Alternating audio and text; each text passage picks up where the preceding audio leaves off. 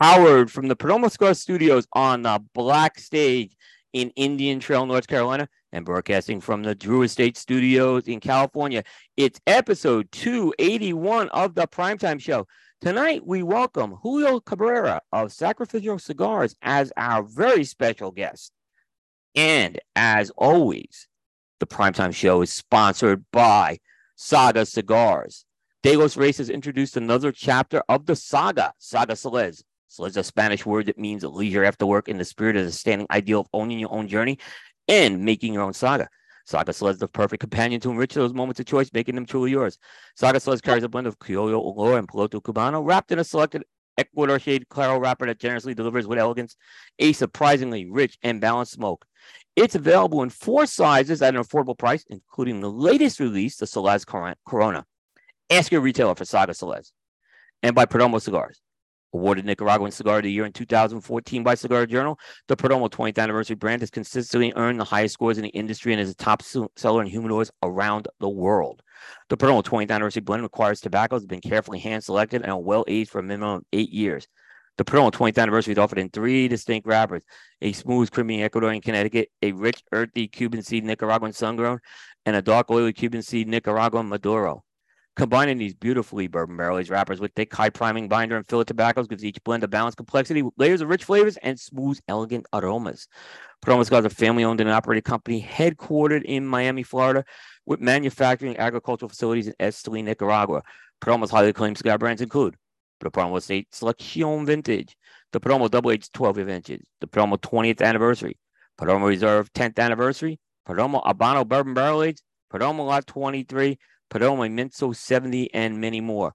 For great tasting notes and pairing information, check out the Perdomo website at www.perdomocigars.com. And finally, by Drew Estate.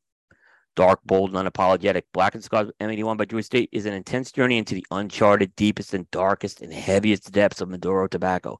This is a masterpiece collaboration between Metallica's James Hetfield, Sweet Amber Distilling's Rob Dietrich, and Drew Estate's Jonathan Drew. The all Maduro Blackened Cigars M81 by Drew Estate is rich and powerful, but beautifully balanced, offering tantalizing notes of leather, chocolate, and espresso. That's perfect for both life celebrations and times of reflection. You can find them at your Drew Diplomat retailer. And remember, all the live streaming for the Primetime Network of shows is sponsored exclusively by Drew Estate, as well as the California studios for the Thursday Primetime show. Well, welcome everybody. This is Primetime episode 281. Today is Thursday, August 31st, 2023. This is Will Cooper. I am in the Cigar Studios, and I'm joined, as always, by my good friend and colleague, Mr. Aaron Loomis. How you doing tonight, Will? Uh, pretty good, pretty good. Um, we you know, the hurricane veered east. Okay. Yep. Not that we ever get hurricanes, but I think I've told you guys every time there's a, a hurricane, the remnants will always make its way to Charlotte. I mean, it's it's literally. I have a few people now agreeing with me on this theory, uh, and we got we got the bands of rain yesterday. Yeah. But um, it looks like everything's clearing out in the Carolinas for a, a, a, nice Labor Day weekend, and there was no damage to anyone, at least that I know of, um, which was good. No patio chairs knocked over or anything like that. No, no patio chairs knocked over, or you know the, yeah. the umbrellas flying across the, uh, you know, um, you know shingles falling off the roof. Have I, we, you know, we don't get the wind over here. We get the rains are usually once. Okay. We, I remember in 15 years we've gotten some heavy wind, yeah. and that time we got no rain when that happened. So right.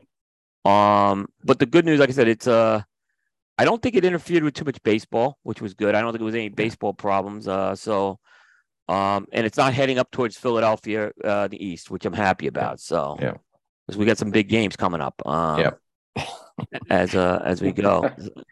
yeah. So, and uh, by the way, when we get a little later, we're talking big day in Phillies history for a lot of reasons. It's right. more than just. so I'm really happy about that. Yeah. Uh, with that, but uh, hey, uh, but hey, why don't we get right into our guest right now, Aaron? Because uh, yeah. by the way, this was thanks for Aaron. Really did a lot to get this uh, guest on tonight and uh, it's an honor to have this uh, gentleman. Um, he is probably one of the most famous bartenders in the world. He's gotten into the premium cigar business, and he's our special guest of honor tonight. We're talking about Julio Cabrera. He is the founder of a, of a new company called Sacrificio Cigars, which we'll be getting into. And we're going to talk about Julio's story tonight. So, Julio, welcome to the Primetime Show. Thank you. My pleasure to be here. It's an honor, Will and Aaron, to you know, for having me. So, ready to talk. Awesome. No, it's uh, like I said, we had a couple of technical difficulties leading up to the show. Uh, I, I already got so, uh, but we got them all worked out, and uh, thanks for your patience on that as well um, because uh, this is like I said, this is this is great. Um, well, we are old school. We are old school, so technology for us is. well, by the yeah. way, I'm the old I'm the old school guy as well. So I somehow it works for me, but these guys will tell you I'm as old school as they come. So. uh, you know, it's like uh, I have kids, and you know now I can't even set up a TV anymore. I mean, it's like you know I need them to do it. So, um, but no, it's a, it's a pleasure to have you. And you know, Julio, you have an amazing story. Um, and we always are excited when someone uh, from another uh, genre or um, walk of life comes into the cigar business and really uh, comes in with excitement. So we, we always get get get that, and um, I'm excited about your story because when we started telling, especially some folks in Miami, that you were going to be on the show, they all know who you are. So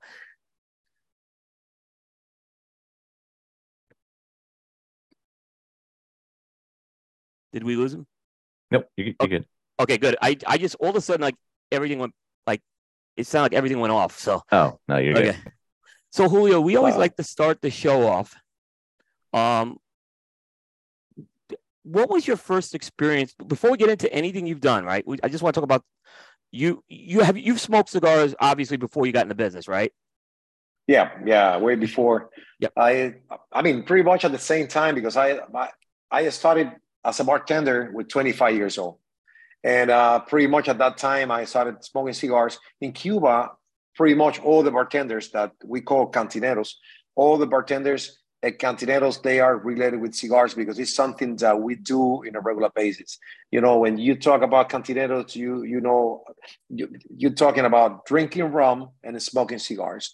It's a kind of celebration we have, and it's part of our culture our culture is, is, is drinking rum, smoking cigars, and mostly if you are in the bar business. So when I started in the bar business with 25 years old, I never smoked cigar, even if my dad was smoking like two, three, four a day.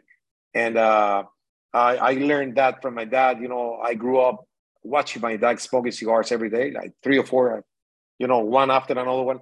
And but I, you know, when I was young, I I I never tried to smoke a cigar.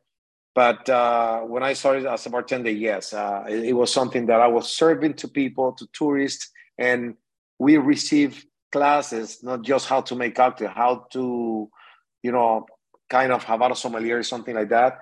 So how to enjoy a cigar and and the importance of of, of a cigar for a Cuban person. So uh, pretty much when I was 25, 26, I started smoking cigars until today.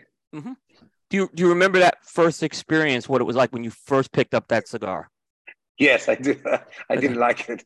I mean, it was. it's it okay. Was Most of us were in that boat. Yeah, it was strong for me. I was smoking cigarettes at that time, so mm. I I smoked cigarettes for so many years. I quit 20 years ago, thanks God. But see, uh, cigars I never tried before. When I tried, I was in a class actually. A teacher was, you know, uh, you know, teaching how to light a cigar and how to smoke a cigar. And you know, because as I said, it's, it's part of the the the classes and the the culture. So when I tried, I didn't finish. Uh, it was like a just one third or something, or even the half of the cigar. What I tried, uh, it was so bitter for me, so strong, and uh, you know, it, it was my first one. Yeah, I do remember. I didn't like it at all. So, but then little by little, we were going to activities, cantineros, uh, festival competitions, and all that. And at the end, it was always a cigar.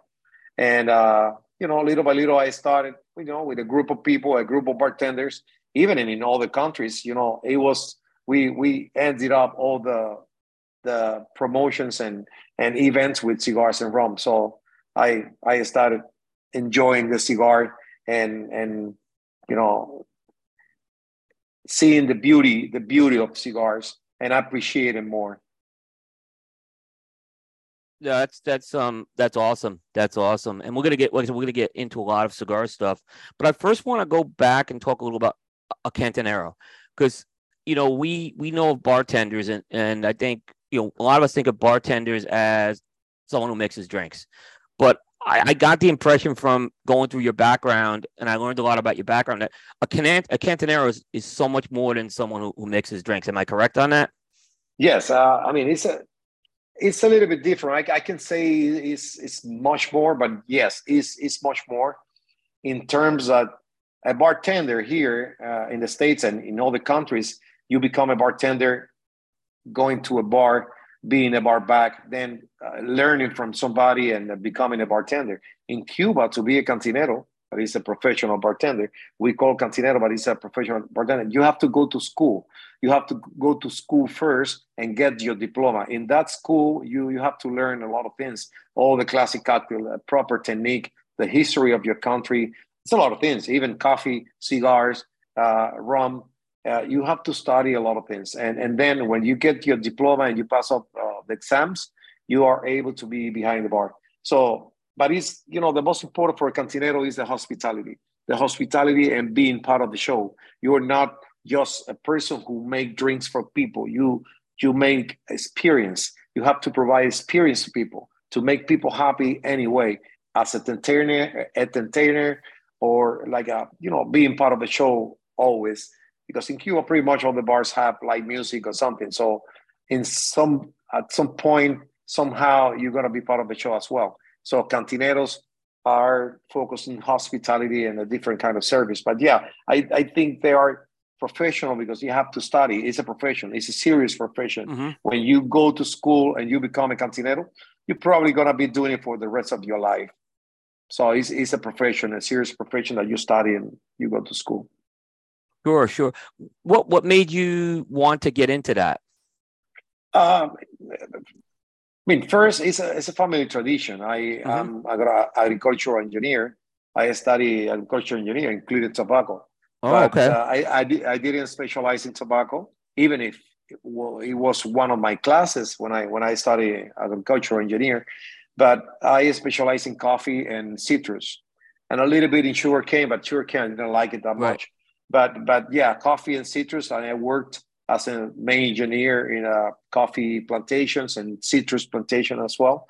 And at some point, uh, I was boring. I was pretty pretty much boring working as an engineer because I was always alone, you know, surrounded by, by trees and, and and my personality is pretty much more to be surrounded by, by people and music and uh, and another kind of environment. So mm-hmm. I was not happy, even if I like what I study, I was not happy at all doing what I was doing.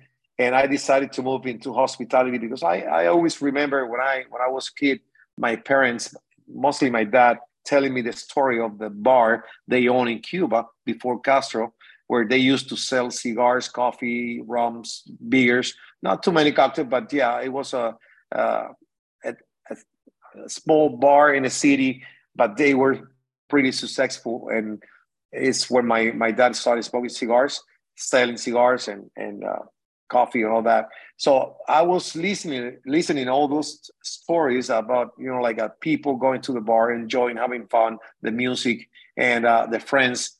All my family used to work there. It was a 20, 24 hour place that it was called uh, Café El Sacrificio. That was the name of the place. Okay. Café El Sacrificio. That's why the name of the cigar. So my at the end, my dad was known in the in the town by El Sacrificio that was the name of, I mean, the nickname of my dad. It, it was known by the name of the place, Sacrificio.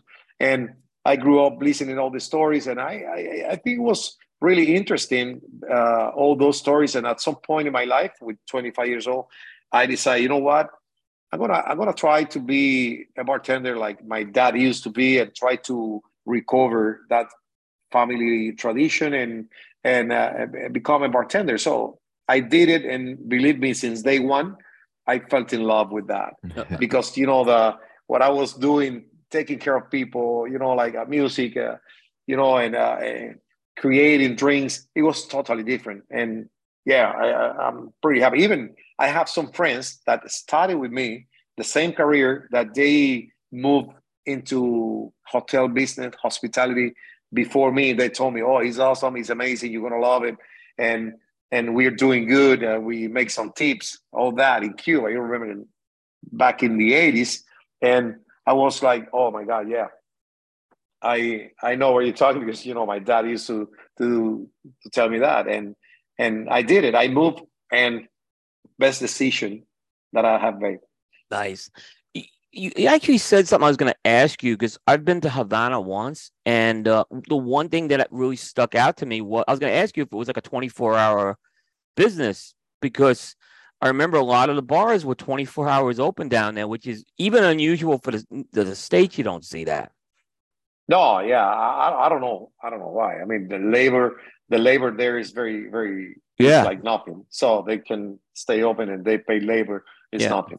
Okay, but yeah. uh, after, I can say after one in the morning until eight, there's no business no business in, in yeah i wasn't Cuba. i wasn't up that and, late either and you, and you're gonna find always somebody there like sleeping or yeah. Uh, i mean the whole the whole night for nothing yeah. Yeah doesn't make any sense but i had to do it. I had to to work a lot of nights yeah. until eight in the morning without selling a coffee but you know it's it's like it is. But you know before that you know when, when my dad had a bar uh, it was all night because when they when people used to go home after drinking like at two or three, it was a lot of people were coming for coffee and and ready to work because it, it was in between the, the town was in between of three uh, rum distilleries or uh, sugarcane factories, sugarcane factory with, with distilleries. So it was also 24 hour. So uh, I remember that at four in the morning, a lot of people were going to work in those uh, factories, sugar factories, and they were going to my dad's bar for uh, coffee, uh, latte, cappuccino, uh, and and all that. Yep, like breakfast. Yeah, mm-hmm. yeah, exactly. yeah, it had to be. It had to be twenty four hours. Yep. Oh yeah, yeah. That's uh, because like in you know, and here in in our, depending what state you live in, they close for they have to close at certain hours here. So yeah. yeah. But then you you left Cuba and you you did some international travel. Um, where did you go after Cuba? Uh, yeah, I, I, study I study uh, what is called uh, hotel management. Yeah, hotel management in in Europe in in '91, and uh, I became like a kind of manager, but I didn't like it that much man management. So right. even if I studied that in a university in that was in '91 uh, I went back to Cuba and I, after managing some for some time, I I wanted to be a bartender. It's what I enjoy the most to be behind the bar. Right. That's that's what I love and and you know doing good in competitions and you know gaining some reputation in Cuba. I became the brand ambassador of the bartender representing one famous Cuban rum in Europe. So I was based in Italy and uh, and yeah for four years for four years, I stayed in Italy representing a Cuban rum and uh, traveling all the countries as well, Canada, Spain, and all other oh, European beautiful. countries. Yeah, with, with that rum and always with, with cigars because yeah. we we always we always pair the you know the rum with cigars and yep. so we always had cigars to do the promotions together and yeah but yeah four years in italy i stayed did you did you what did you think of the Italian cigars? Because obviously they're very different um, than probably what you were used to. Are they, are they something you ever uh, liked or not liked, or because they are different? Uh, I, I never tried an Italian cigar. Uh, we were doing Cuban cigars with Cuban rum. Uh huh. Mm. Yeah, Cuban. Yeah, yeah, we were trying to promote. I mean, I was promoting Cuban rum, but they they used to give me cigars to complement the aged rum or something like right. that to do the so pre- to do the to do the pairing. But yeah, it was always Cuban cigars. Yeah. The other thing you mentioned, and I'm kind of curious, what was like one of these competitions like? You, you talked about competitions. What, what what would be a Cantinero competition? What would be involved in that? Yeah, they they ask you to create a cocktail, a new cocktail, and you present it. If you qualify, you go to a local competition. If you win the local competition, then you go to the state competition if you win the state competition, you go to a national competition. Right. It's very hard. very hard. Yeah, yeah. Very hard to get to the national because you know local and then the state is is is hard. But once you are in a national competition, if you're lucky, if you win that one, you go to the world championship. I was lucky to do uh, to did all that. You know, like uh, to win up to the national and going to the world, world championship representing oh, wow. Cuba.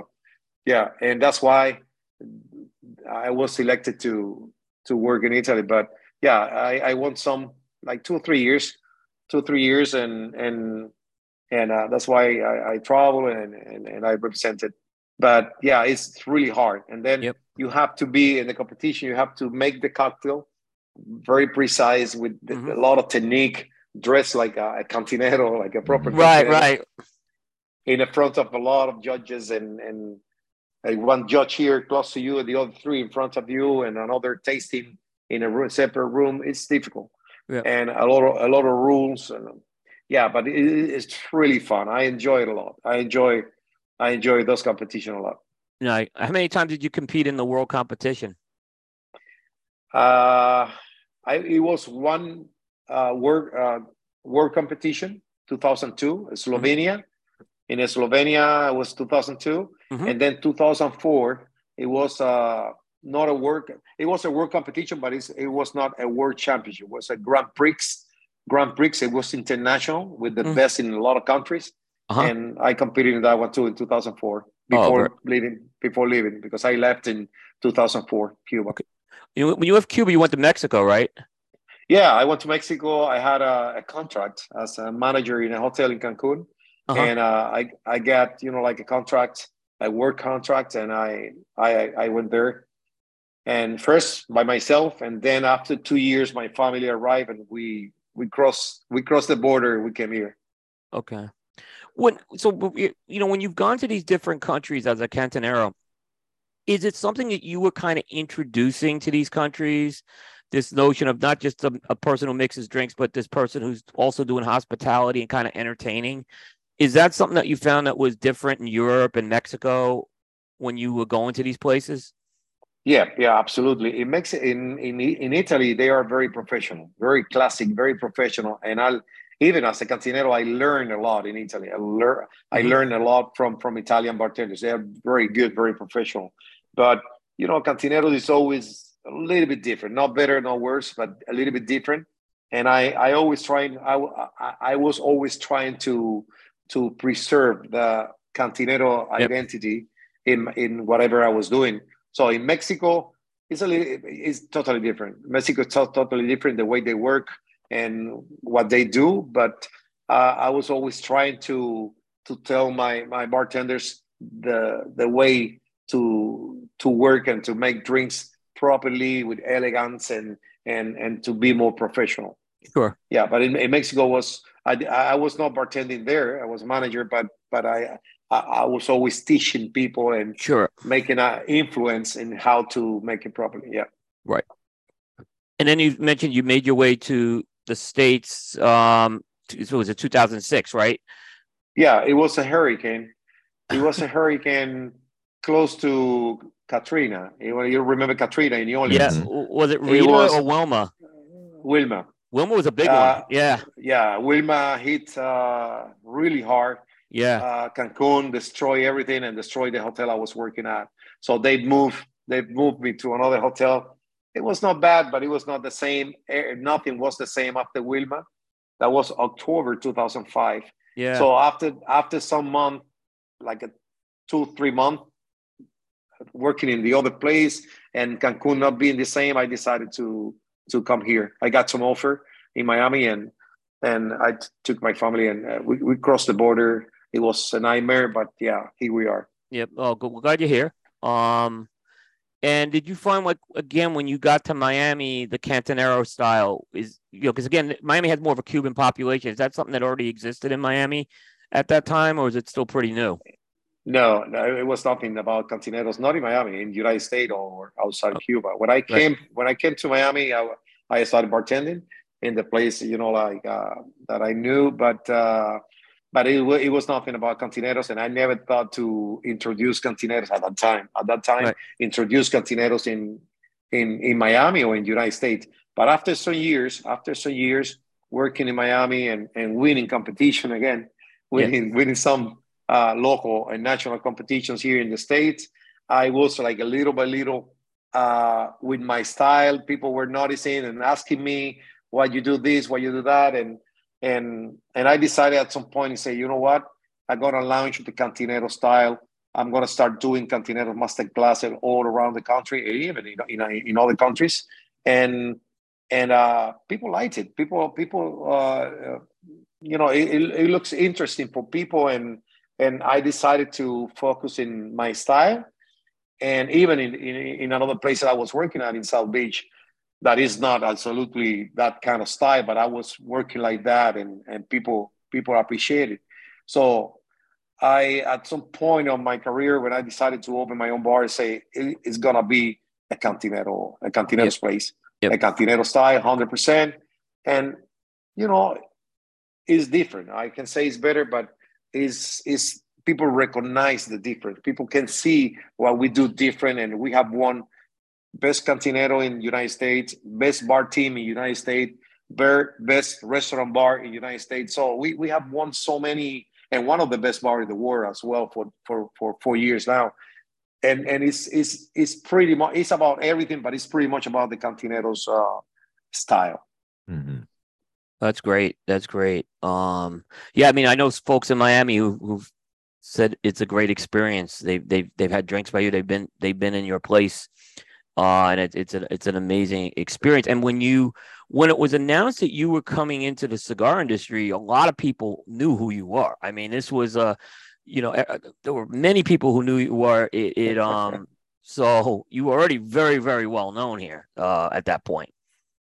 I mean, yeah, some people because you know I was always a, a cigar guy, not in the cigar business, but a cigar guy. I was in a bartender, uh, traveling around the world always with my cigars, sharing my cigars with people, with friends, having a good time. Uh, I'm doing an event in New Orleans for years, for 12 years, every year on July, that is called Cigars and Friends, where I invite the most uh, influential and uh, bar owners and bartenders around around the, the, the, world.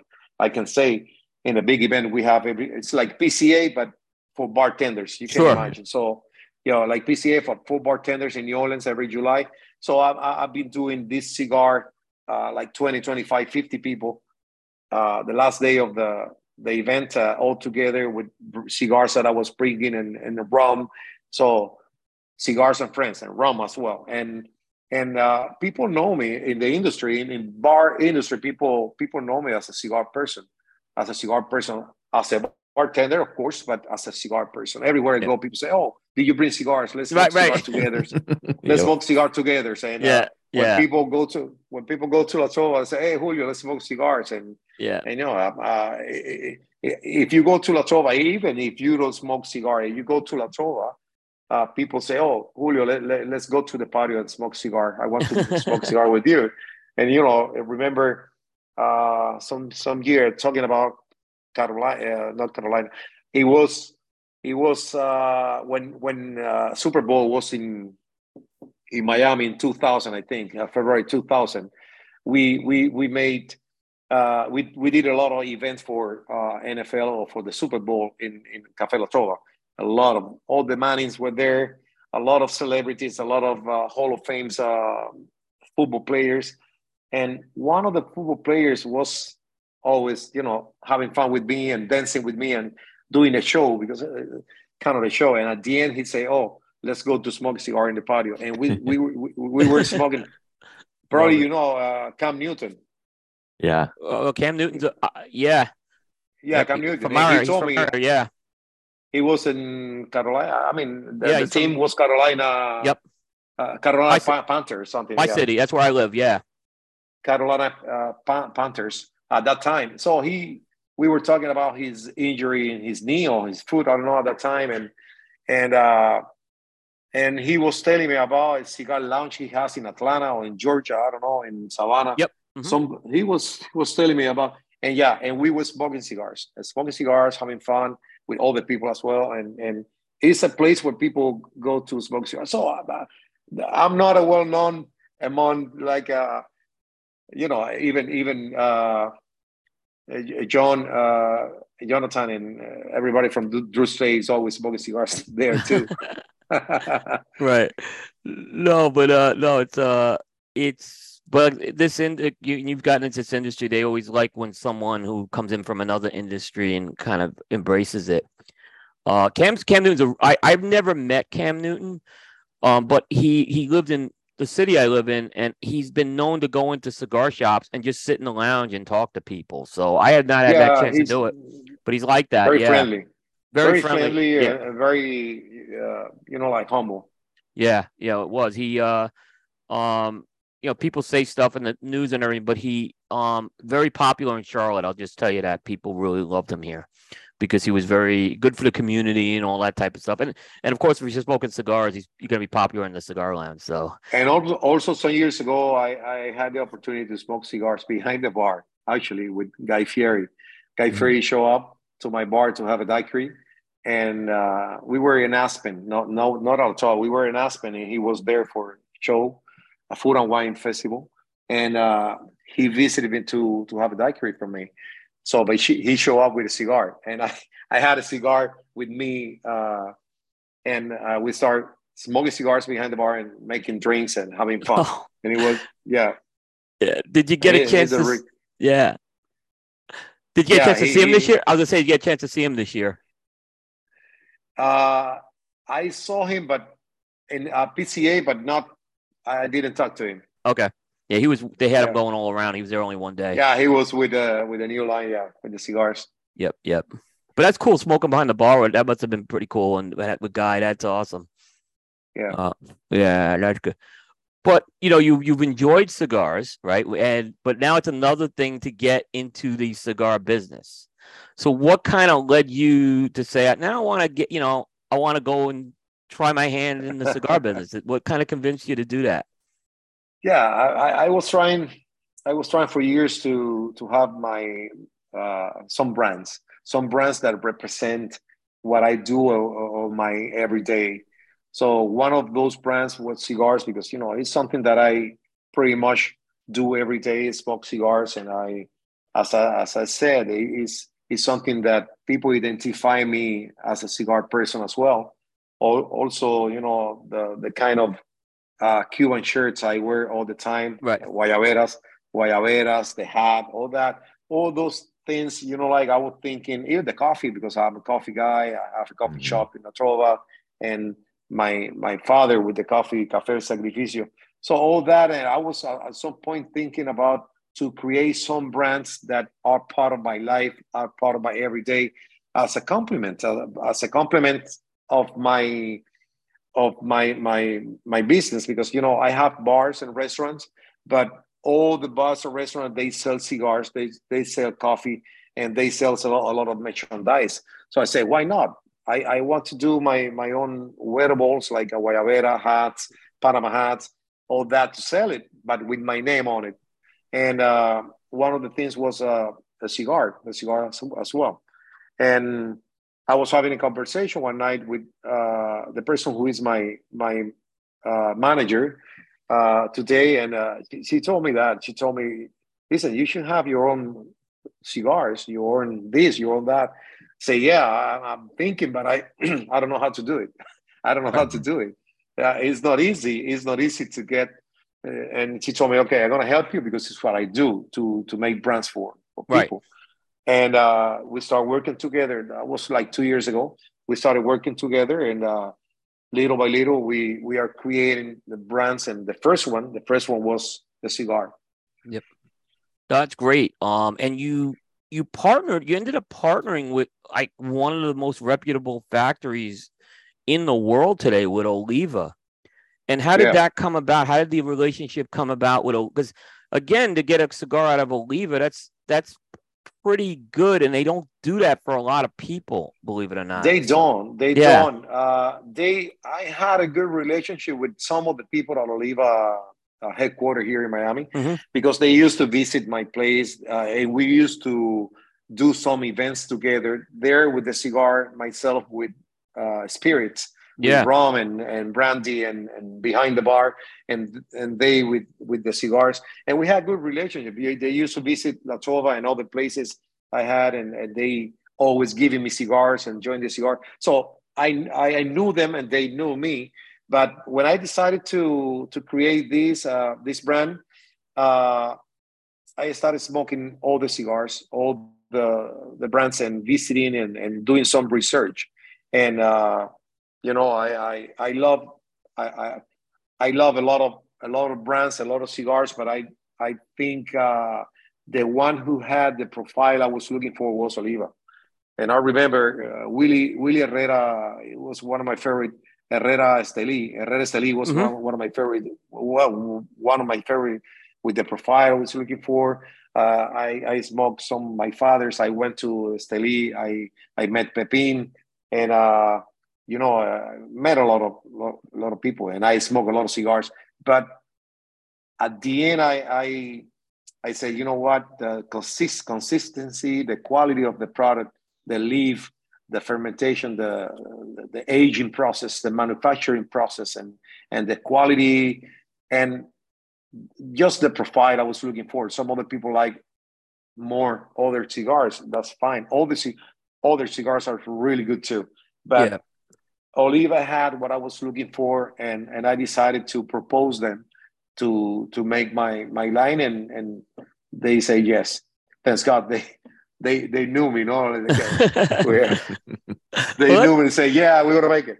No, that's okay, okay perfect. That's good. And I saw I saw that you did go down to to Nick. You just said it too. You went down to Nicaragua. So um obviously it's probably very different than what you saw in Cuba for sure. So uh that it sounded I, I saw the pictures and everything when you when your announcement came in and it just it seemed like you really enjoyed being down there for sure. Um when you Absolutely. did it. In Cuba I was going to Pinar, Pinar del Rio, Vuelta Abajo, all the factories, all the factories. I had a good relationship in Cuba, uh, Partagás, H. Upmann, and El Laguito, uh, the, where they made the Cohiba, and uh, a lot of factories. And, and you know, always uh, knowing and learning about cigar process and going to, to the fields as well in, in Pinar.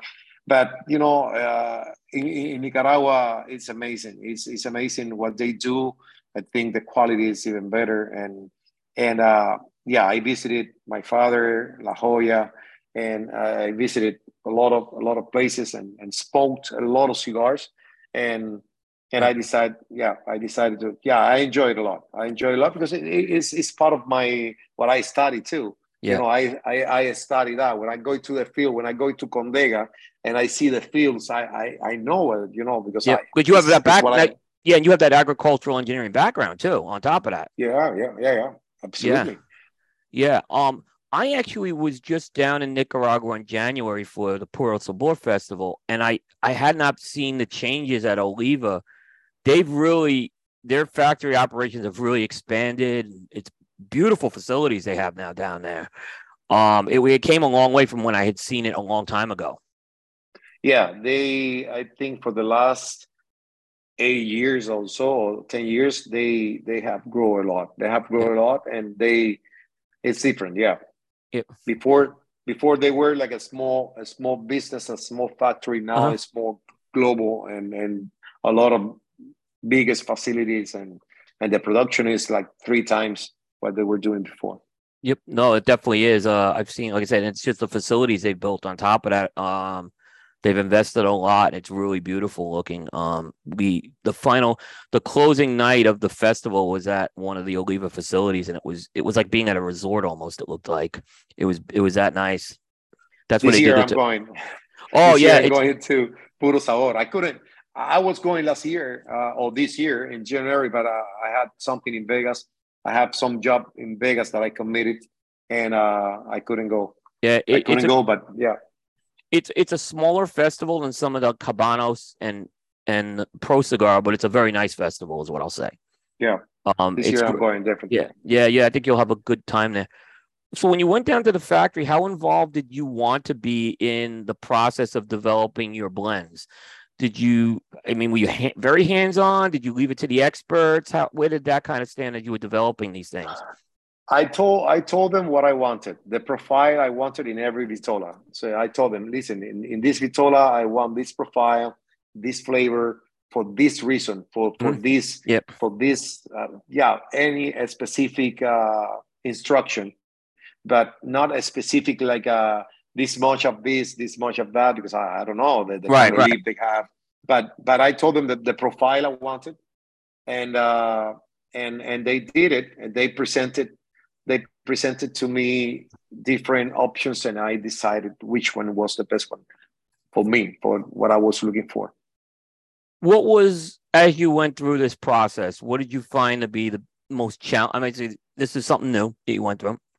It's not easy, but what did you find to be like the most challenging thing as you were getting involved with this? Uh, I can say everything because you know it was pretty new for me from smoking cigars and being a cigar aficionado to be like a cigar uh, owner or founder of a company of cigars. I think everything, everything is is uh, is challenging, but I think so far uh, distribution is, is the most. Yeah, yeah. I was gonna get. That's always the hardest thing is the distribution. By the way. yeah, make a cigar is hard, but yeah, uh, you know when you get when you get the box of cigar you have it, you say, okay, now now what? Yeah, that's the most challenging part. Yeah, and we we're still in that process. So yeah it's it's it's and it's not there are people who have a lot of years experience with this eh, you know doing this for years and have trouble with distribution. So it's it's it's a challenge for sure. Yeah uh, yeah. it, it, it happened. But you went to the trade show any you were at the trade show anyway so but you would so you were taking orders for products right? Yeah we do. Yeah, okay. yeah we did we did uh take order uh, in the show and yeah but uh we're gonna start distribution pretty soon but yeah, it, was it was uh, the most difficult part for yeah. us. Is the plan? Is the plan? Are you going to launch your own distribution? Or are you going to try to work with someone else as far as distribution? And you don't have to say no, who we, is. No, we with someone with someone else. Okay. Yeah, we wanna we, we wanna try to uh, we yeah we wanna work with someone else. Yeah. Yeah, I don't in, think you'll... here here in the state, in UK, in EU, in Asia, yep. everybody's you know different distribution. Yeah, yeah, definitely, and it's very how they do distribution in Europe, you're probably familiar, is very different than how they do it here. It so, is. It is. Yeah. Yeah. Yeah. It's very different. Um, one thing that I was like really, really interested in your lines is, and, and Aaron and I have talked a lot about this because there's some companies that do it, but not a lot. Is you went with an approach of four different blends, each in a, a different size. So it was like one size, one blend was that a philosophy that you intended to do or it's just kind of worked out like that? It's what i it's what i wanted. I don't yeah. I, I, I didn't know i didn't know nobody did it before or some few people did it before. I didn't know about that but i said okay i want my robusto to be connecticut mild and for this purpose. But for me it doesn't make any sense to have this uh, this blend in in the longer or bigger size for me. Yeah. Say I, I, say okay, this blend I can think eh, about a robu- just a robusto, not a toro doble toro. In this one, not for me, say I want this one just robusto. It should be Connecticut, mild, you know, for cappuccinos for ten in the morning. Yeah. That's this this cigar, thirty five minutes, thirty five minutes smoke, and that's that's why I, I just created that blend for that vitola. And like that for all the vitolas, all the vitolas with different flavors and for a specific purpose of drinks, of moment in, in, in, in your day, and uh, yeah, the time you have. So they were created like that. Probably in the future, one of the blends, I don't know, I can I can make some other vitolas right. with the same blend, but for now, for now, I want it like that. Yep.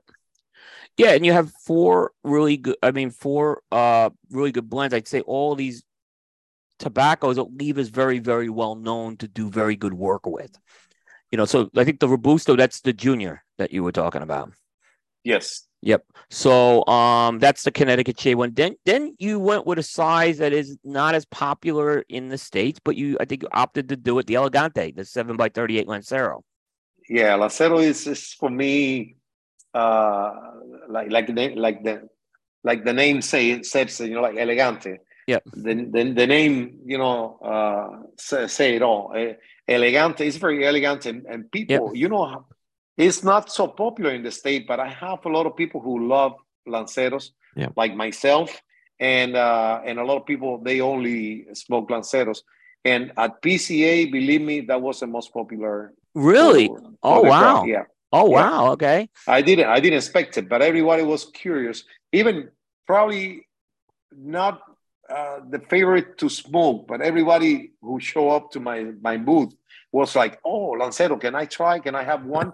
so people, if, if they have to choose one, they choose the Lancero, and they liked and, it apparently. Uh, yeah. No, I, I love it. Yeah. I, people love it. Oh, I like Lancero, I like Lancero. But yeah, it's it's something that I have to have, even if I know it's not gonna be the the top seller, or even right. it's gonna be the the the least seller. The they they wanna sell the the least, but but I have to have it. It's like a, in a bar when you do a cocktail menu, you do a cocktail menu. You know, some of the cocktails they're gonna sell very little, like uh, very little, but you have to have it. You yeah. have to have it in the menu, even you know they're gonna sell well it's it's it's like it's like Lancero. Lancero, I know it's not gonna be popular, but I have to have it in my in my line. Yep, yep. No, and um, another size that you did that maybe isn't as popular either, but it's a size I love is the Maestro. You did that in a torpedo size. Yeah, that's my favorite. when you get a good torpedo, I like a good torpedo. Yeah, uh, that's that's my favorite. Right. I mean, the torpedo. I mean, I, I for me, I can have my one of my favorite vitolas is a, a Toro. A Toro, like 52, 54 by 6. That's my favorite vitola, and I don't have it. I don't have it. I wanted to have totally different sizes and, and yeah, vitolas, like a Doble Toro, of course. That one, I, I have yep. to have that one. And Lancero, Torpedo, and Robusto. That's my yep. go for. Next year, probably I'm going to have a Toro. And then the following year, I'm going to have uh, Churchill something like that. Yeah, but, I like that. But but these four, believe me, are the, the four I wanted for to start. Yep. To start, all different sizes, different purposes, different blends, and uh, and then okay, the Toro and yeah, the torpedo. I I love it. Yep. And the double toes, that's the El Caballo, right? El Caballo. That, yeah. that one is El Caballo. Yeah, I, I like so I like I'm I'm one of the guys who like six by sixties when they're really good. So uh, that's you. You know that was one of the I can say the people's favorite in in PCA. Not the people, not the cigar people took the most, but the people like the most. Mm. Oh, the good. Professional, good. Yeah. The pro, the pro, right. the professional. I mean, professional people they like that one. All the people say, "Oh, I like the junior, the robusto. I like the yeah. robusto." Yeah, say, "Yeah, me too," but with my cappuccino in the morning, I like the robusto. You, you, yeah, but it's nice. You got a wide variety of sizes, four sizes, and something for everybody, and if you know yeah. different blends with that too. Um, and you made it. You know, obviously, I, I from just talking with you tonight, the Cantinero, what you do with a Cantinero, this is this is part of that experience. So I noticed as you were uh, talking tonight, uh, you mentioned different pairings, um, and obviously that was something very important that you're bringing to the experience factor of that. Yes, uh, being a cantinero, mixologist, or bartender, we we understand really well the flavors, the flavors, and how to pair uh, the flavors, uh, the, the, the food with the wine. What kind of wine with mm-hmm. what kind of food, or what kind of cocktail with what kind of food and uh, and we have to we, we have learned we have learned that yeah. so with cigars it's the same because we study we study that how mm-hmm. to uh, uh, mari, uh, the maridaje mm-hmm. maridaje or pairing how to do the pairing of cigars with cocktails and with spirits is depending the, the flavor of the cigar depending the spirit you use or drink or the cocktail or the coffee so what I what I'm trying to do with my cigars is uh, to recommend people for each blend, for each vitola, one kind of coffee, what kind of spirit, or yep. what kind of cocktail, or what kind of cocktail.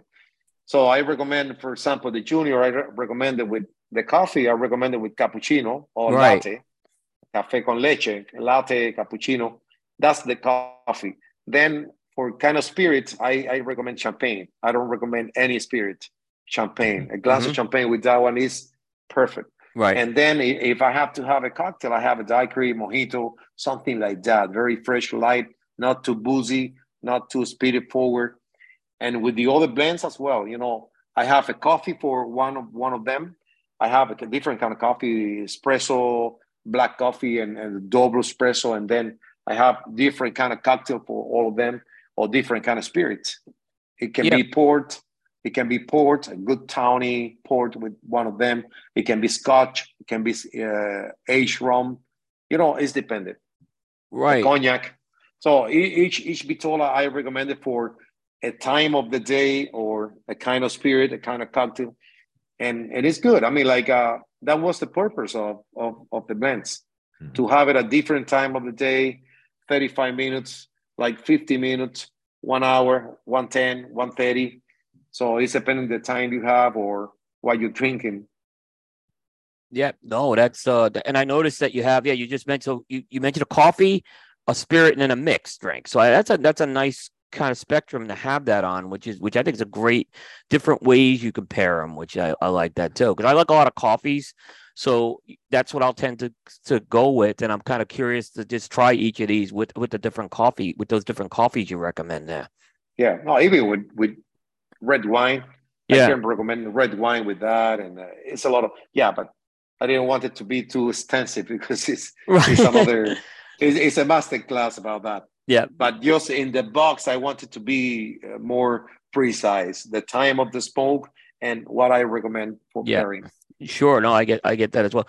So you know, obviously, you're bringing this whole experience together.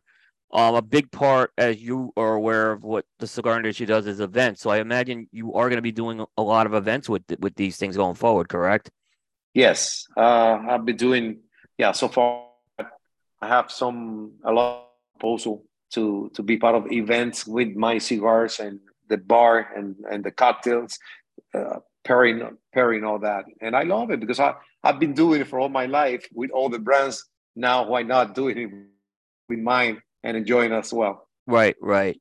Um, so you know, part of I you you've seen a lot of challenges though lately with um you know, you probably in the U.S. you see and worldwide places to have cigars and smoke too. So that's sometimes a challenge in, in, certain areas to do that because some bars won't allow smoking in certain areas of the world and the states. Yeah, it's uh, every day is more challenging to have uh, a place where to smoke cigar, and, and uh, you know I've been going to New York uh, and smoking in different uh, cigar cigar lounge, and and, and it, it, every day is more difficult to yeah. to find a cigar lounge in other cities as well. If you go to Europe, it's even even harder to find a place to smoke a cigar. Uh, uh, but you know, it's always. I mean, in Miami, still, if you have an outside area, you can smoke cigars. So, like La Trova, that we have a patio that is mm-hmm. designed for for smoke, uh, smoking cigars. Yeah. So, if you have an outside area, inside, no, inside you can't because you know it's yeah you cannot be having having dinner with people smoking cigars. But yeah, if you have an outside area, you can smoke cigars. Yeah. But cigar lounge, like a cigar lounge, uh, yeah, there are not so many, but yeah, yeah, there's still some cigar lounge and cigar bars where you can go have a drink and have a cigar, and and inside inside those places. And, and again, I'm not asking you to answer with names here because you, you may not be able to talk about that, but I imagine you'll be partnering with coffee, wine, spirits companies with a lot of this stuff too. Because I, I'd assume they'd be very interested in, in, in this concept here. You know, probably, probably yes. Okay, I'll be good. Probably, yeah. Yes. Okay. In the future, in the future, yeah. Yeah, I, I, yeah, I, I, I've seen, I've seen some companies in North Carolina do that in particular and in some areas it depends on who you know who it is basically.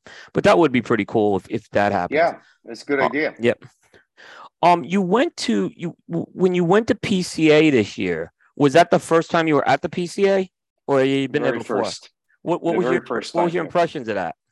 I love it. I, I i enjoy it every every booth. I tried some new cigars. I bought some uh, merchandise uh, like a humidors and lighters and cutters and knowing more about the industry because you know I'm I'm new in the industry.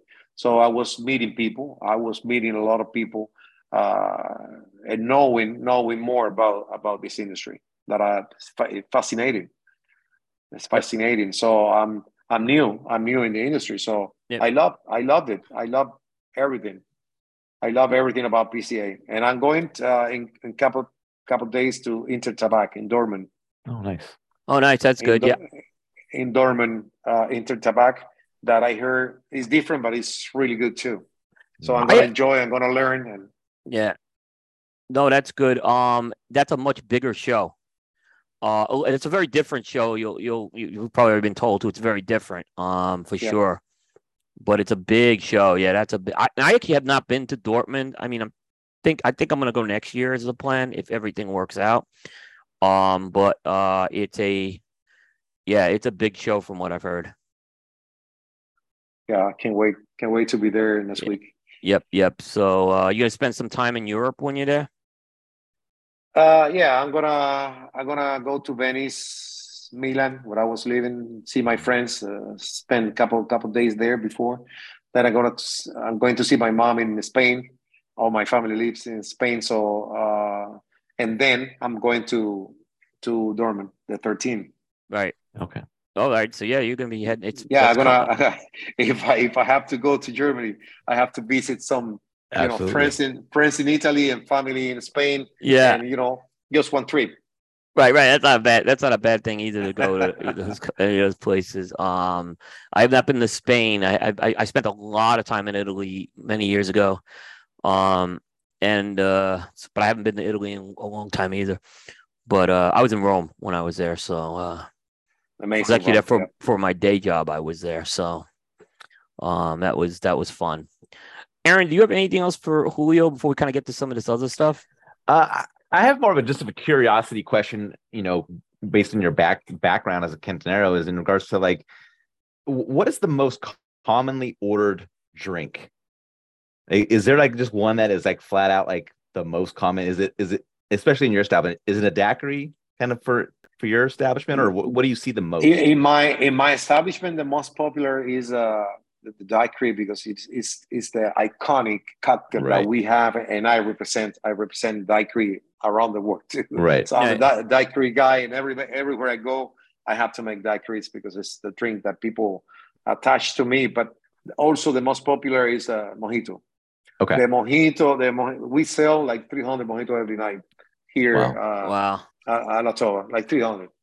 And uh, in Milan, in, in, Milan, when I was living there, I was making myself, you know, myself like 500 every night. Wow. And it was in Milan. So it yeah. was a Cuban place, but yeah, 500 every night. And everywhere you go, mojito is very popular. But you know, some other drinks are, are very popular right now, like espresso martini is killing it. Yeah. Espresso martini. That one, that one is good with cigar too, also with the junior. The espresso martini and old fashioned, old fashioned with bourbon or even with rum. Right. They're they're they're really good and, and good for cigars too. They are very popular. Right. So those drinks are oh, also, you know, the margarita, the mm-hmm. margarita mm-hmm. always, and now the spicy margarita is killing as well. Yep. Yeah. And uh and uh what's the other one? Uh, Pina colada always. Yeah. Yep. Those drinks. Right.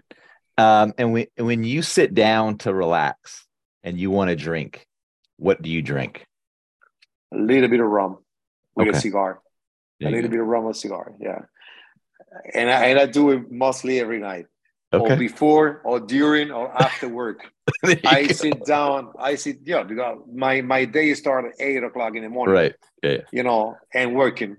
Yeah. So at some point, 5, 8, 10, 2 a.m., I sit down, I take a little bit of rum yeah. and a cigar, and that's the way I decompress.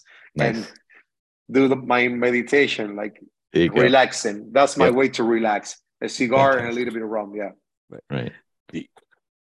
What what's about, your go-to? What's your go-to rum? I was going to ask that. it's depending. It's depending okay. what I what, what I what I'm smoking. Right. Okay. Depending the blend. Depending the blend. Depending right. the the kind of cigar. Some okay. some some rums there they don't match so yeah. well with right with some with some cigars. So it's the it, I like good aged rum. But mm-hmm. you know, Jamaican rum is really good, but not yep. with every cigar. Sure. Uh, from Barbados, rum from Barbados, you know, like uh, they they're they're they're good, so good, but not with every cigar. So yeah. sometimes uh, Flor de Caña, Flor de Caña 12 and 18 with the El Caballo, I love it. Uh, with a Maestro, with Maestro, I go with with Barbados, but also with Scotch with uh, single malt with Maestro, okay. and Lancero with rum. Lancero yeah. with rum, Elegante. and uh, enjoy. If you ask Joy, enjoy like mezcal with, with cigars. yeah, the, yeah, he uh, he loves his mezcal. If um, Joy, if you Joy go to Por- when you go to Puro Sabor, uh, if it's like last year, one of the biggest sponsors was Flor de Caña. Uh, you will have more Flor de Caña than you can want, and you will take back many different bottles of Flor de Caña. I, I can assure you that I had uh, it weighed down my bag a lot when I took some of the yeah. stuff back, and they were That's, very generous. They were very generous to the attendees. Yeah, so. I know, I know, I know them very well, and you know. Puro Sabor is in Nicaragua, and and Flor de Caña is the only Nicaraguan rum. Yeah, yeah, so, but there's a lot of different kinds they have. So. Yeah, yeah, they're, they're really good. Yeah, so that was uh they were literally doing it out of the barrels, you know, tasting every every place you went there was Flor de Caña tasting. Like Flor so Yep, it was yeah. and it was different Flor de Cañas, which was really made it nice. And it's really good for cigars. Really good. It, it really it really is. And like I like I like I said, you know, you're right. There's different, you know, different types of rum. Uh, I got hooked on when I went to Cuba, uh the Santiago rum was unbelievable. I, oh, I came back with several uh, several bottles of those. So, and that's yeah. when you could take the stuff back more back then. Santiago so. for, for cigars, Santiago 11 and 12. Yep. They're really good. Yeah. Oh, yeah. 11 and 12 oh, years. Absolutely. Absolutely. Mm-hmm. Um, how about coffee wise? Uh, how do you like your coffee? And uh, is there any type of uh, origin of coffee that you like? I mean, I like I like a lot of coffee. Uh, the one I'm working with now is from Nicaragua as well, yeah. uh, close to Jalapa. I mean, close to Honduras. Uh-huh. You know, it's uh, close to Jalapa region, close so to north, Honduras. North part of the country, yeah. North part of the country, yeah. yeah. Close to Honduras uh, and the mountains is called Nueva Segovia, is the, mm-hmm. yep. the area. And uh, they're really good. They have really good uh, coffee there. I mean, to, yeah. to work in the same area. If I'm, yeah. if I'm going to Esteli, if I'm going to Esteli for the cigars, you know, one hour away or an hour and a half, we have the coffee. So I, I was trying the coffee. Uh, it was after I started with the cigar. I found out about the coffee and I loved it. I loved the coffee, and it, it was very familiar to me because I was working uh, in Cuba in the mountains in charge of the, the the coffee plantations and the production, and I know I understand all the process. And and when I tried the coffee, I say this coffee is amazing, and it's not well known, but it's one of the best in the world. And then I went to Colombia and I I do my research and I found a really really good coffee. All the coffee from Colombia are good, but I found a really good coffee that I don't have it yet because they they don't roast it. They don't roast it in right. there. They they sell it green. They sell okay. it green, and I I don't have it roasted here Right. Yet. So right. I, I told them, okay, I'm gonna have it, but let me find who gonna roast it for me first. But the one in, in Nicaragua, yeah, they said they sent it to me already roasted with the you know the the kind of roasted I I want and yeah it's perfect. They they make a blend. They make also a blend espresso blend for me. Uh, I uh, when I went to Nicaragua for the first time, and when I had the single origin Nicaragua, um, it, it blew me away how good the coffee is there. It's very it good. Is. It, it, it is. It's very good. Yeah. Um, I've had some out of Honduras, which is very good. It just seems like Central. I I've always thought of uh, you know Colombia primarily as as the coffee country, and obviously Sumatra and uh, Ethiopia. But what but Nicaragua, I was really impressed with that. It was just pretty good. And, right. Honduras, Honduras is pretty pretty much the same because it's in the same yeah mountains. Yeah, it's the border the border, but it's pretty much the same. Did you did it's you ever really cross the good. Did you ever cross the border from Honduras and Nicaragua? Not yet. Oh, it's an adventure. oh yeah. I spent I spent like I did it and spent four hours at the border. Uh, it's it's, it's a process. No, I did. Yeah, yeah. And this is before things changed politically. Let me put it like that. This was 2015. Ah, okay, okay. But, but uh, yeah. yeah. there's literally when you get there, there's a little bo- there's like border towns there, and, and, like all these businesses are there, like selling food and drinks because they know people are stuck there for literally a couple hours when you go through this process. Yeah. So they sell stuff. So business actually thrives on the border area where the border is. No, I never. I haven't. I haven't. Yeah. I haven't been. It, it's beautiful. Actually, it's, it's you know it's actually it's it's a very beautiful area to cross as well. You through mountains and everything. It's so it's it's a, it's a, but it is a long process. So I tell people don't plan on getting through quick. Is what you do it. All right. All right. Uh, a couple. So I got a couple more fun questions, Julio, and then we'll, we'll have a second segment with some more rapid fire questions, which will be shorter. Um, So Julio, this is what we call cattle baron steak question of the night. This is related to steak, and I know you're familiar with the restaurant scene, um, but I want to know specifically how do you like your steak cooked? okay, how, how to answer that because I, I don't eat meat. oh, oh no! That, see, oh, you no. got it. You, I finally got it now. You don't have to answer it. okay, medium, medium. That's only no, the second time. Rare. That's actually the no, first medium. time that's happened like without a setup. no, medium.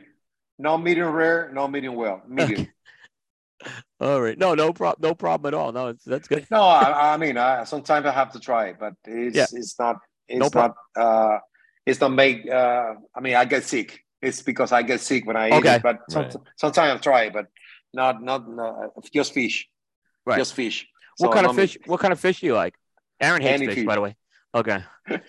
Aaron gets sick from fish. talking about fish. So. oh no, that's oh man! I finally got it. all right. Uh, all right. Now this this is a this is a question. It's a fun question. We call this the ties that bind. And uh, this is sponsored by our friends at Tabacalera USA, makers of iconic brands such as Montecristo, Romeo Julieta, H. Upmann, and Aging Room Cigars. Tabacalera USA, great things are happening here. And in this question, Julio, I'm going to name to you three things. Okay, I tried to make this a little easy tonight. So, and you just got to tell me what all three things have in common. Okay, so I'll name three things. Just tell me what they all have in common. Sound sound good? Yeah. Okay, okay. I made this one easier, so uh, even Aaron may get this one. So here are the three things. The first one is a digital camera. The second one is birthdays, someone's birthday. And the third thing is a poker game. What do they all have in common? Uh, a digital camera, okay. a birthday, and a poker game. You know, during a birthday, you have to take photos because it's a celebration. Uh-huh. And uh, during the birthday, you take photos with a digital camera. But uh-huh. at the end, at the end of the birthday, the old people or the guys start playing poker. There you go. Actually, it wasn't the answer, but that works. that wasn't the answer, but you're you right. Put them all together. put them all together. All the all the women, all the women talking over there, and all yeah, the guys yeah. playing poker over here. and, yeah. and uh, all the photos was already taken yeah. with, with a digital, digital, digital camera. yeah. But I could involve one other thing. Aaron, do you know it? Chips. Close. Cards. close. Cards. Cards. Cards birthday um, card, guess, I guess, uh, camera yeah, card, yeah, and right, poker right. game. But they all have chips okay. as well. I, I, didn't know about the birthday. You can probably have chips at a birthday party, right? okay. Yeah, and you can but call it. I like Julio's uh, answer better, actually. Yeah, it is a better answer. that was really uh, creative, actually, to put that together. Yeah. Uh, all right.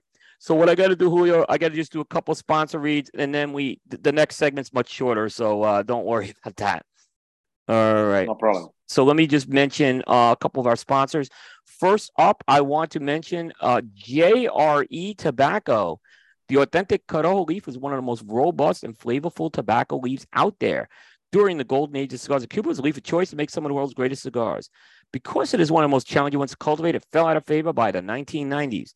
In the Jamastran Valley in Honduras, Julio Eiroa took on the challenge of growing Corojo from the original seeds. And in 2000, he successfully reintroduced authentic Corojo back to the market.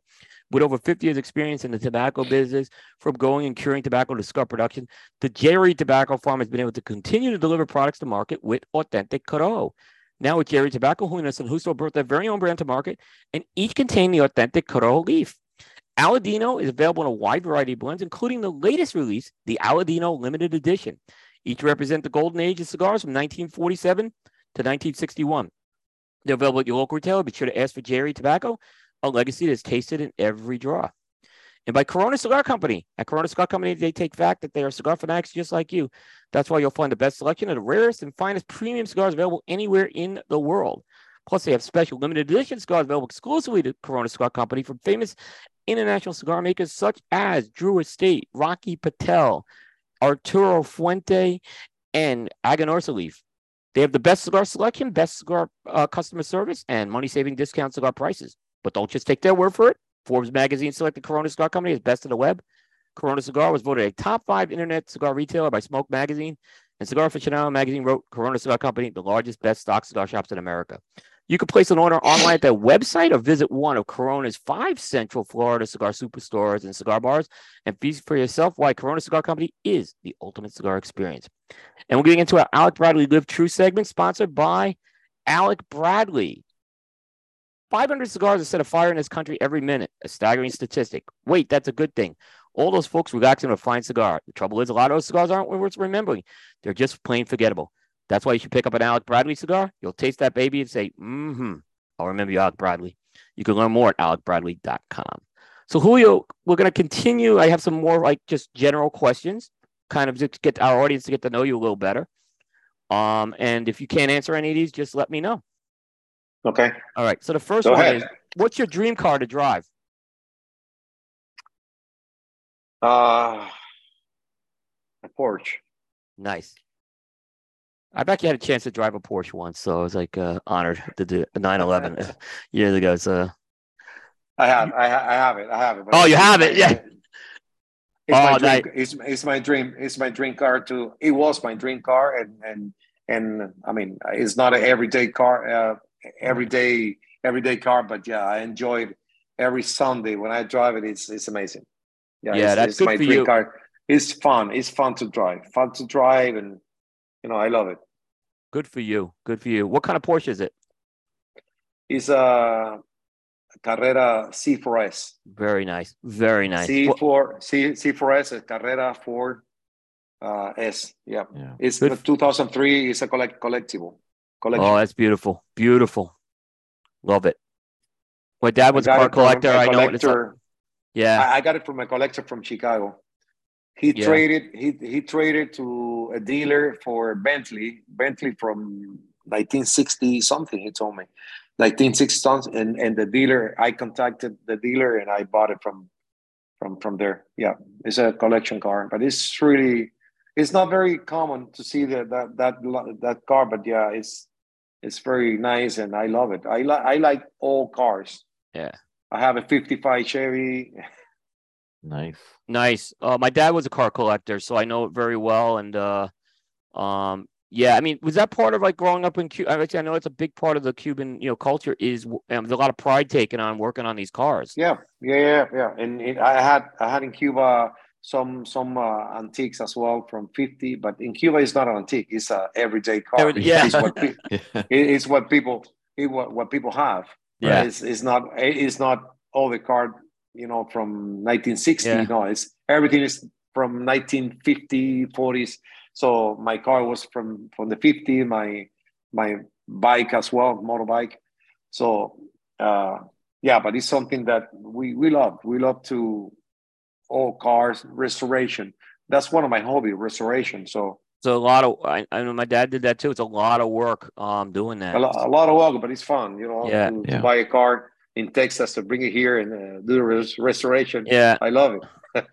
yeah, no, uh, I've been on those trips with, with my dad. We'd buy a car like in Indiana and we'd have to take it back to New York and stuff like that. So I'd have to drive him out to Indiana to get the car a lot of times. So I remember, uh, yeah, that's so that was fun. That's a good thing. I'm glad to hear that.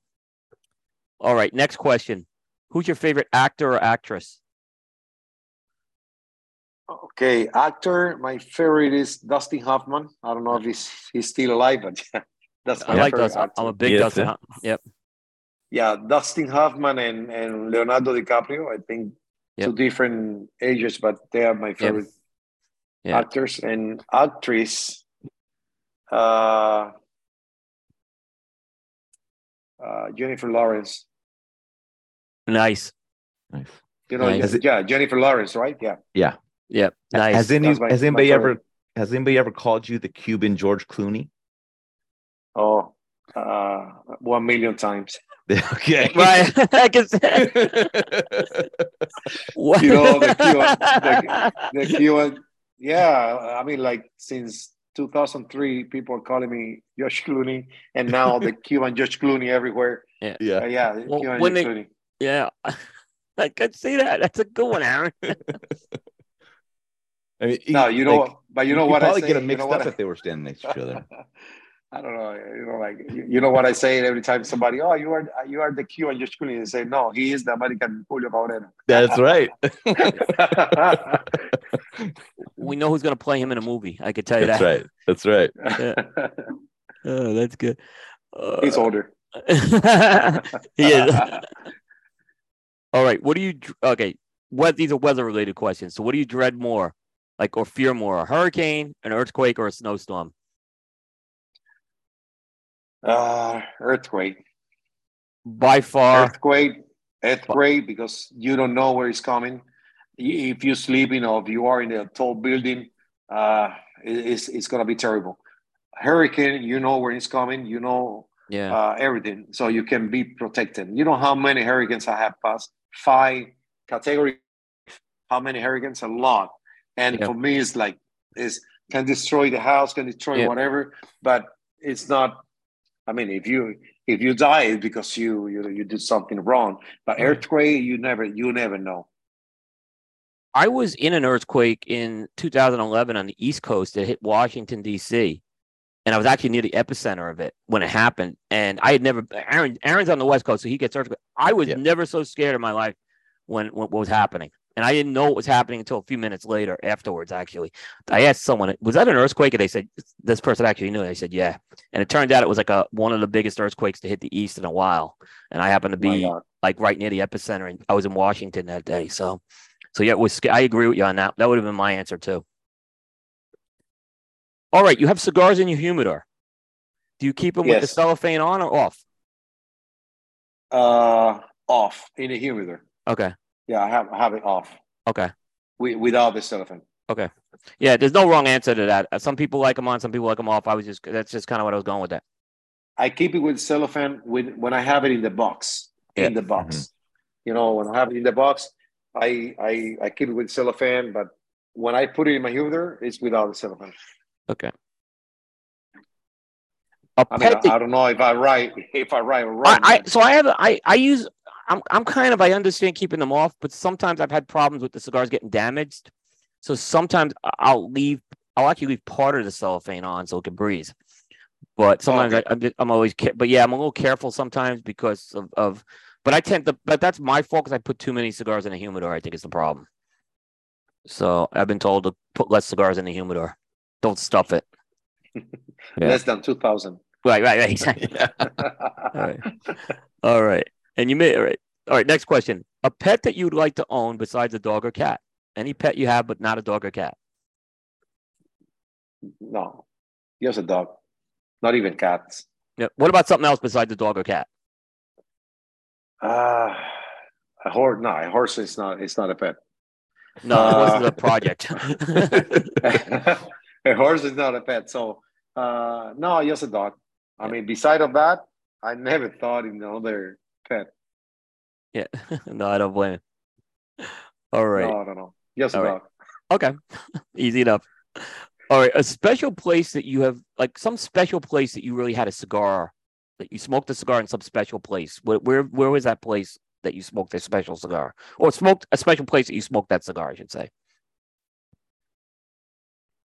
I went to I went to a place in in Colombia uh, some month ago that is a farm. It's close to the coffee region. It's a farm, but in the middle of no, nowhere. It's everything you can listen is the, the birds, the birds singing, but very, it's a very calm, very calm place. You cannot listen anything. It's nothing happened there. That in that place, I would never forget the the the cigars I smoked there because it's very relaxing, very uh, it's magical. It's magical. Nice. So I have smoked I have smoked cigars in every city I have been. It's it's a ritual I have. When I go to a country or I go to a city here in the States, the first night I have to smoke a cigar, whatever I am. So if I travel to Moscow in Russia, the first night I have to smoke a cigar. I don't know what, what we going, but the first night I have to smoke a cigar. So I I don't know. I've been in 60, 65 countries. In all of them, the first night when I arrive, I have to smoke a cigar. But it's not, I mean, it's good to smoke a cigar in the city. Sometimes I have to smoke a cigar on the street or hidden in somewhere right. because it's no place to smoke a cigar. So I have to stop in the city below zero degrees and smoking a cigar, freezing, snowing, whatever. I smoke a cigar, but in in that place in Colombia is uh is in the middle of uh, you know in the mountains, but very calm, very relaxing, and uh, that's that's the place I, I enjoy the most to smoke. Besides here, besides here in my in my in my of course, yeah, in my house, in my house, I have I have a, I have a place where I enjoy the the sunset with my cigars. It's magical nice. by a lake. It's really it's beautiful. That's beautiful, yeah. And very calm too, yeah. Yep. All right. Now I'm going to flip this a little different. Now, there's all these places where you can't, you're not allowed to smoke cigars in the uh, in the world, like wherever it is, like restaurants or um, hotels or you know on a mountain in, in a national park or whatever. Where's a place where you can't smoke a cigar that you'd love to smoke a cigar? Uh, that's hard. a place, a place that I can't smoke cigar that I that yeah. I'm going to smoke a cigar. Yep. I don't know. I think no. I, I think nowhere. I'll give you my because answer. I, will give you my answer. Air, I, I wish I had an opportunity to smoke me, on the airplane actually when you could do that. Oh no no no. Yeah. No, because you know if I if I know I can't smoke a cigar in a place, I I I don't smoke. Yeah. I don't smoke a cigar. Not in a plane. No, I never smoked it. No, I never did either. Or... But uh, yeah, I, I, didn't try. I haven't tried, but I would have liked to have done that once. I think. Yeah. But do you do you remember back in the days? I mean, 20, 25 years ago, when when when you can smoke in a plane, it was also cigars or just cigarettes? No, it was cigars. Um. Oh, cigars. Yeah, I I actually was on a few flights when you could smoke on the plane. Um, and my dad was a he was a cigarette smoker, so I know we always had we he smoked when we were on we went to California a couple times and vacation and he was smoking there. And I do remember people smoking a cigar but he wasn't yeah, I do. yet. I mean in in 2000 2001 I was traveling from Cuba to Italy very often and everybody was smoking there. Yeah. C- yeah. cigarettes but I don't remember cigar but cigarettes yeah everybody was smoking. Yeah yeah no I definitely remember there was a section of the plane where you could smoke um and it had ashtrays and everything yeah. Yeah. Yeah yeah. All right. And the last question tonight, Julio, if there was a reality TV show about you, like there's a show they're gonna make about you, real your real life story. In Netflix. Netflix. No. Yeah. Netflix. Yeah. what would the title of that show be? Uh, I don't know. I never thought about that. I never thought about that. So the title of uh, a reality show, uh, I have no idea. sorry, sorry, but I have no idea. Cantinero. It's okay. Cantinero. It's got to be Cantinero. Maestro Cantinero, yeah. Maestro de Cantinero. There you go. There you go. There you go. Ma- right. Maestro Cantinero. That, that's my title. Yeah. Maestro yeah. Cantinero. Absolutely. Absolutely. Um, hey, one last question before we kind of start. When can people start to expect to see your cigars in stores? When I think uh, mid September or the beginning of October. I think oh, more. October to be to be more safe mm-hmm. in October. Right. It's gonna be, you know, almost everywhere. Hopefully. Awesome. That's awesome. We look forward to it. Um, Thank you. Julio, I want to thank you very much for being on the show tonight. Thanks for getting through some of the technical issues. Wonderful talking to you. Love to have you back again. I know we'll be seeing you down the road for sure. Um, but we'll appreciate everything you've done for us. And uh, thank you so much. Thank you, Will. Thank you. I enjoyed a lot. I yeah, thank you, Julio. And thank you, Aaron. Yep. yep. Thank you, Aaron. Yep. I want to give a shout out to Rebecca too. She helped set this up. So thank you to Rebecca as well. She was awesome with this. Absolutely. So. Yeah. Absolutely. Rebecca, Rebecca and Frank. Yep. Yes. Yes. Appreciate it. Well, Julio, uh, best of luck to you. Safe travels to Europe. Um, and we'll look forward to catching up with you down the road. Absolutely. Can't wait. Right. See you Have soon, a great guys. night. Yep. Thank, Thank you, you, Julio. Thank All you. right. Th- that is Julio Cabrera of Sacrificio Cigars, the Maestro de Cantinero. And uh, so that's good. We got through that. I was worried that we were going to have the technical issues early on. Yeah, we worked them out. Yep. It always works out. So Um, hey, let's get into our uh, this day in sports history, uh, sponsored by Espinosa Cigars, uh, makers of award-winning brands such as 601 Espinosa and Knuckle Sandwich. Smoke Espinosa, smoke Espinosa every day. So, Aaron, before I get to the question, I'm gonna I'm gonna just throw the two Phillies facts up because they were too easy to give a okay. question for. But August 31st is actually a big, big day in Phillies history uh, for two reasons. Dallas Green became the manager in 1979 when they fired Danny Ozark. Right. Which shocked everyone that even though they were enforced, but Danny had like this great record and Dallas has to mop the season up, but then he wins the World Series the year after. So mm-hmm. that was a big that was a big one. That happened on August 31st, 1979. Um, and then um, Ryan Howard set the Phillies record in for home runs in 2006 uh, when he hit his 49th home run of the year, and he would beat uh, the record by Michael Jack Schmidt on that day. Mm-hmm. So those are two. This is a big day in Phillies history. Uh, but I thought they'd be too easy for a question for you, which is why uh, I didn't have any, any other way to do that. And uh, Ryan would finish with 58 home runs um, that 2006 year. So that was his second year as a Philly. Mm-hmm. But I have another question for you, Aaron. I have a question All for right. you. All right. And then see if you can get this one. So on this day, August 31st, right, 1990, okay. Ken Griffey Jr. played in the game for the Seattle Mariners. Right. What was significant about his participation in that August 31st, 1990 game? Um, I have two ideas and they're somewhat related, and I don't know if which one it might be. Is it that he played in the game with his dad, or that he and his dad homered in the same game? Or those is that kind of in the ballpark? It was. It was the first that I know. Okay. I don't know if they both homered in that game, but I do know they. I both- want to say they. I almost want to say they went back to back in, in a game. I don't know if it was that day, but I think I, I almost want to say that. they went back to back at one point. Yeah, I don't know that answer. Um, that one I don't know what day that happened. Um, I'm actually pulling the almanac up to see if that is uh, indeed the case. Um, but yeah, that is the only time, like, that's the only time father and son have played together on a team yeah. in the same game. Um, or right. at least the first time it happened. Yeah. Um, let me see. I'm just looking at that. Uh, they went one. Each of them went one to four in the game, so probably wasn't that game. Mm-hmm. But uh, they were actually playing. Uh, Ken Senior played left field and Ken Jr. played center, center field. Yep. yep. Yep. So, yeah. uh, I mean, that's got to be a that's got to be a pretty big deal, right? Like if you play in the same game with your dad. Yeah. No, it has so. to be. Yeah. I mean, it's it's like I said, it has not it has not happened since. Um, that was probably a sad day for Miguel Shodell when the Reds, like the Reds had just traded him to the, well, actually, he was waived by the Reds, uh-huh. and, and uh, and they signed him that day. So I think he played. I don't know if he played another year after that, but it was at least at least the rest of that 1990 they played. But mm-hmm. I have to mm-hmm. find out when they actually went went went long with that. Uh, that is a good question. And they actually played 1991 with the Mariners senior too, so it was two years. Okay. Yeah.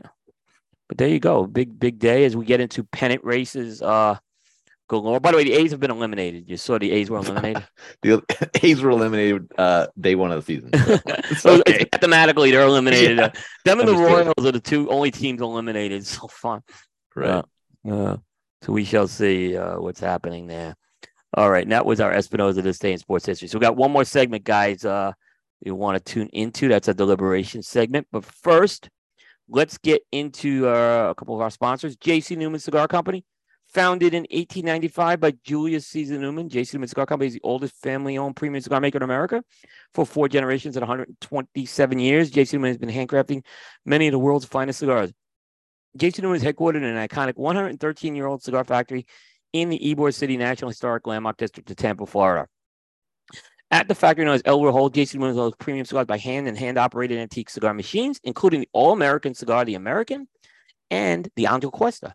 J.C. Newman's PENSA Factory is the second largest in Nicaragua. It's a brick house. Pull de El Baton, Quorum, and Yagua cigars are hand rolled. J.C. Newman's Diamond Crown, Maximus, Julius Caesar, and Black Diamond cigars are handmade by Tabacalera A. Fuente in the Dominican Republic. We're going to our partners, the Arturo Fuente family. The Newmans founded the Cigar Family Charitable Foundation, which supports low income families in the Dominican Republic with education, healthcare, vocational training, and clean water. Visit jcnewman.com to learn more. And by Casa Cuevas Cigars. The Cuevas family has five generations of experience in cigar making. For many years, they've manufactured cigars for many industry leaders out of the Las Lavas factory in the Dominican Republic. Now, the Cuevas family has brought their very own brand to market with Casa Cuevas cigars.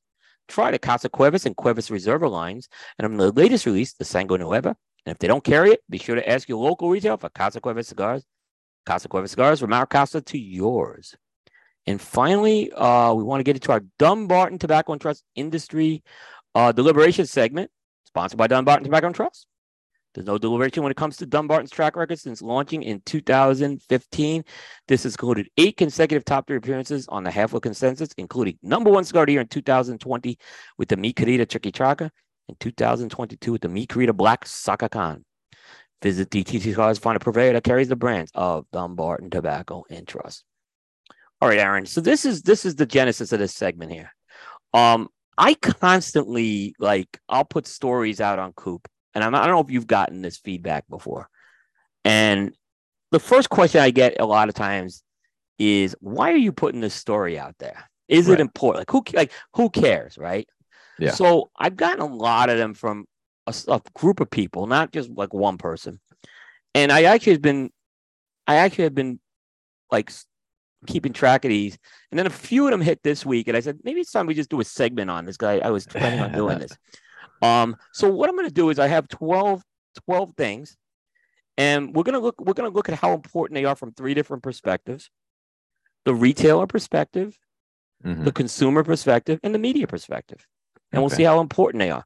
What what I will say is most of these most of these stories are very low maintenance stories. So keep that in mind. Like they don't involve a lot of they don't have a lot of journalism, right? They, are easy. Right. They're kind of low hanging fruit to get some content out there. But let's see. Like, I want to. I'm curious what you think of them. Um, and I think there's different points of view we can attack these with, right? Okay. So here's the first one. There's a new branded lounge opening. Right. Is that important to the retailers, the consumers, or the media? Uh, the, I think the most important would be for the consumers. Absolutely. Um, just knowing that you know that maybe in their area there's a lounge, or maybe when they're traveling they know where they can go if that's the yeah. one of their favorite brands. Yeah, I, I would agree. It's not like a big. It's not gonna be a big media hit for me on that, right? Yeah. But if it's if a consumer can know that, and you know, I don't know. I got in this discussion on Bear Show the other night. We were just somehow talking. Could you imagine if Guy Fieri sponsored a cigar lounge? Like how right. it, it would be huge. Like yeah. it would be huge. So so yeah, I think it is important if people want to like go to an Espinosa lounge or JC Newman Diamond Crown Lounge or something like that. Uh, and they can and certain branded lounges are different than others. So I agree. Probably most retailers don't care about it because it's their competition. And for media, yeah. I don't think it's a big windfall unless it would be something very unique. Right. Yeah. All right. Here's the next one and I got one of these this week. um, a new territory sales manager slash sales rep has been hired. Right. We put it up on the website. Um, I've usually avoided a lot of these, by the way. I try not to do this. Yeah. But um, important to the retailer, consumer, or media? Um, I would say retailer, maybe just knowing who the new rep for their area is. Um, you know, if they didn't hear it already directly from the company. So that might be something that's useful to them. I, I actually am going to say retailer and media. I'm surprised because when I do put these out, and I don't put every one of these out, but they do, they actually get traffic. I'm hmm. shocked the traffic it generates compared compared to some other things. You'd be surprised. It's, and usually, like I said, it's, it's a low hanging fruit one. Right. Um, sometimes, how can I put it? I have to take some of the fluff out of these things, is what I gotta say. But mm-hmm. Uh, you know, okay, this is the rep, this is their background. Maybe if they have cigar industry, and I keep it pretty simple. Again, it's not a lot of effort to put this out there. Right. Um, but and you know, so I, I do find some consumers, if they like, if they know this person, then they get excited about it. But I think retailer for sure, because, but then the retailers have gotten upset when it's been in the press before they found out. Ah, like, how can you, how can you, how come you didn't tell us who our new rep is? So that's right. one way to get a little bit of chicken and egg one. Yeah. Yeah. All right, this next one. This came today. A cigar company is putting Boveda in their cigar boxes.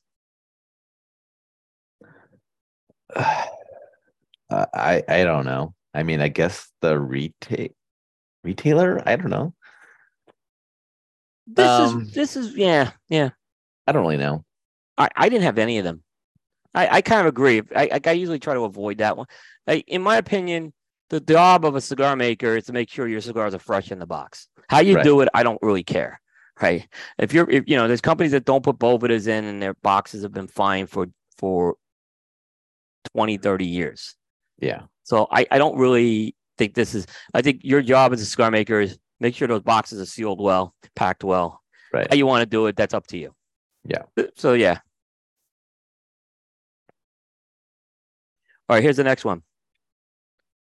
I, I expect we get these every year. Some cigar company has donated XYZ dollars to some relief fund. Um, maybe the consumer, just if they have a, like if their buying decisions are based on, you know, companies that have, you know, good community outreach and things of that nature. I don't know, maybe. Yeah, this is another one I've struggled with. That would probably be my answer. But, you know, a lot of times I'm like, well, you know, charitable business contributions are, are something companies it's part of doing business. So certain companies I know do it and they don't put out press on it. Right. And other companies they do it and they put press yeah. on it. I mean, I think that's they're this. I'm not judging them one way or another, but um, part of me is like, well, that's part of how I, I think everyone company who does business they they find some sort of always a charitable angle to to pursue. So again, I guess it's part of doing business regularly. So I, I could see some pushback on those sometimes, is what I say. Sure. All right. A couple of these are related now. Company is announcing it's taking over distribution for another company. Um, I would say probably the retailer and the media would be yeah. have some interest in that. Yeah. Consumer probably has zero interest in that. Um, yeah, I agree. I agree. I think that's transparent to the consumer. Um, the only case I can see it like maybe for the consumer is like, you know, when you get when Drew Estate has done it, it becomes a part of that whole consumer engagement piece. Right. So I remember when, like, for a while, Debonaire was there, Balmoral was being distributed, and it was kind of part. So the consumers did see some of that, like Drew Estate events. Mm-hmm. But for the most part, especially if it's, you know, especially if it's just like warehousing, like, you know, like like Illusione's taken over a lot of these um, distributions, and really, it's it's warehousing, which has it, that affects the retailer probably the most, right? Because they want to know where their stuff is coming from. Yeah. I have I have seen mixed results on on the like some like the thing with um even though it wasn't distribution technically the, the whole McAuliffe All Saints thing was pretty big. Yeah. But I think there was special circumstances with that. And some of the companies involved had good following. So right. Yeah. I, I don't think anyone uh paid a lot of attention like when Illusione took over wildfire cigars or something like that. Nothing against right. Jeremy. I just think that was very transparent. Yeah. Right. Now this one I get I get a lot of pushback on. And this one I, I will fight back on this one. Company announces that it's taken over a distribution agreement in country XYZ. Um, I mean, I think for the consumers, for sure. Yeah. Um, if they know that a brand's gonna, you know, now gonna be available in their country, I think yeah. that'd probably be a big deal for them. I think the retailers in those countries may have some interest in that, although sometimes sure. it involves having to go to a competitor. Like in, in Europe, a lot of the distribution is done through retailers. Right. So sometimes that involves having to go to your competition to get this stuff. Yeah. Which is which is depends how you look at that. And I think from the media, like I said, um, you know, I think that one time Saka announced he was uh, going like he doesn't do it all the time, but there was one. I think he announced Belgium or something. It was like I got like insane numbers, like right. And the numbers were coming from Europe. It wasn't coming from the. Like, some came from the Europe, but it was coming from Europe. So mm. that one, I, I do, I do think the international market is pretty important. Um, I mean, it's something I've been focusing on a lot more in the last year, just because. Uh, I mean, I have a couple of reviews for European only cigars that do pretty well, and others don't do as well. But yeah, right, yeah. All right, and this is my favorite one. We talked about this one in the chat today. Company announces it is shipping a product, but there's a, I'll ask a sec. I'll ask both these questions at the same time because I know the second one is the company announced it has shipped the product a week ago. Um, I would say for the for the uh consumers for sure. Uh, for the media, somewhat yes. So I mean, I'm always interested to know when a cigar is shipping, so Yep. that I can Yep, I agree. track it down if I'm if we're planning to review it and things like Mhm. that. Yep. So, um, yeah, I mean, it's we don't like we don't usually post that unless it's like the actual announcement of the cigar itself. Yeah, Um, like if we've already done a story on that, this cigar has been announced. We usually won't do the it's now shipping kind of thing. Yeah, I'm pretty picky on that one. Uh, if you want the announcement, you better tell me the day the day that announcement's first made, not a week later. Yeah. Um, just be, and, and here's the thing: there was like one that came out we, this week. We covered it before the trade show and at the trade show, and then I get the announcement late. I'm like, "There's no point. We've already covered this twice." Uh, yeah, Um, I could put a note in my weekend wrap up saying it shipped, and I don't need to write an article on it. right. Um, but most of the time, in terms of interest, I think it is definitely of all both of those cases. No matter when it, the consumer does want to know when it's going to be available in stores, so they could, if it's not in their store, they can ask for it. Yeah. And usually, but the retailers usually already know about this. right. Much, like they, usually, it's either done at the same time or it was done earlier, or in some Yeah. cases, the, the cigars just arrive without them even ordering them. So, Yeah. Yeah. All right. Next one. A company has announced it's taking pre-orders for a product. Um, I mean, I guess, well, retailers for sure, but I Yep. think the consumers probably also care Yep. about that. Just knowing that it's something's happening. Yep. You know. So yeah. I think with this one, it's very much. I think this is something, particularly if something's being sold online, it is a big deal. Like I look at the whole Dojo Saka thing and how they've taken orders from that. Mhm. for several of those Saka releases, and it definitely has helped Smoke Inn. It helps Saka in terms of how much he has to make. So it, it actually is a good thing. I don't know necessarily if um I need to know that uh, Asylum's taking orders for some cigar, uh, and I'm trying to pick on Asylum, but I don't know necessarily that's important that the pre-orders are done, um, or pre-orders are taken because I, I'm not sure. Especially if it's a regular production release. Maybe if it's a limited release, I could see it Yeah. like Pete stuff, I could see maybe, hey, this limited, get the pre-orders. I think sometimes the retailers will hype those pre-orders a little too much, to like they'll pretend it's where it's not as dire a need, a need to get it. Right. All right. Company announces that it terminated some SKUs. Uh I think it's probably all three. Yeah, I think this Um, is this, and this is one that doesn't get reported enough. In my yeah, I mean, yeah, I just don't think there's like that. I don't think that gets announced very often. yeah, Um, for one. Um, but yeah, I mean, it also depends on how the company shares it. Um, like some, you know, if they're not actually letting the retailers know directly and they find out through the media, then that's definitely another avenue, I guess. So yeah, yeah. I mean, I think I've told this. This is not a secret. I do subscribe to a lot of me, uh, retailer lists now, communications, and this I'd say ninety percent of the time it does not go to the media.